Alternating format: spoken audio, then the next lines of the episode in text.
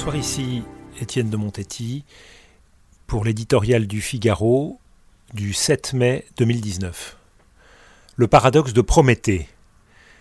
Cassandre l'annonçait et nous la détestions. Cette fois, le cri d'alarme vient des experts les plus compétents. Sur les 8 millions d'espèces, plantes et bêtes que compte notre planète, un million est menacé. Un million qui rejoindra le dinosaure et autres dodos au rayon des animaux devenus mythiques. Et cette fois, non à cause de cataclysmes naturels et climatiques, mais par la seule faute de l'homme qui s'avère pour la création un dangereux apprenti sorcier. L'homme vit le paradoxe de Prométhée. Il a reçu le feu, synonyme de force, de vie et de progrès, et avec ce même feu, il est en passe de détruire la terre, champs pollués, forêts mises à bas, mers appauvries. Les pommes du jardin des Hespérides ont un goût amer, l'oubris fait des ravages. Dans notre quotidien, des détails ont pu nous alerter. On voit moins de papillons et on entend moins l'alouette des champs grisolés. Plus loin de nous, des amphibiens, des reptiles, des mammifères sont gravement menacés.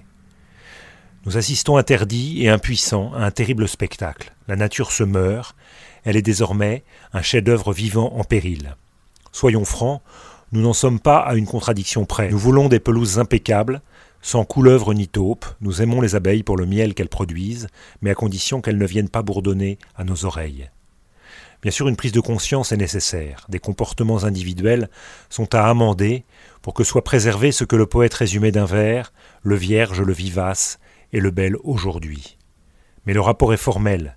Les destructions ont pour cause l'activité humaine, surpêche, agriculture intensive, urbanisation. Comment renchaîner Prométhée La croissance mondiale a pour effet de sortir une partie de l'humanité du sous-développement. À quel prix pour l'environnement? De l'homme ou de la création qui sauver Surtout quand celui-là a impérativement besoin de celle-ci. Moderne dilemme que nous n'avons pas fini de méditer.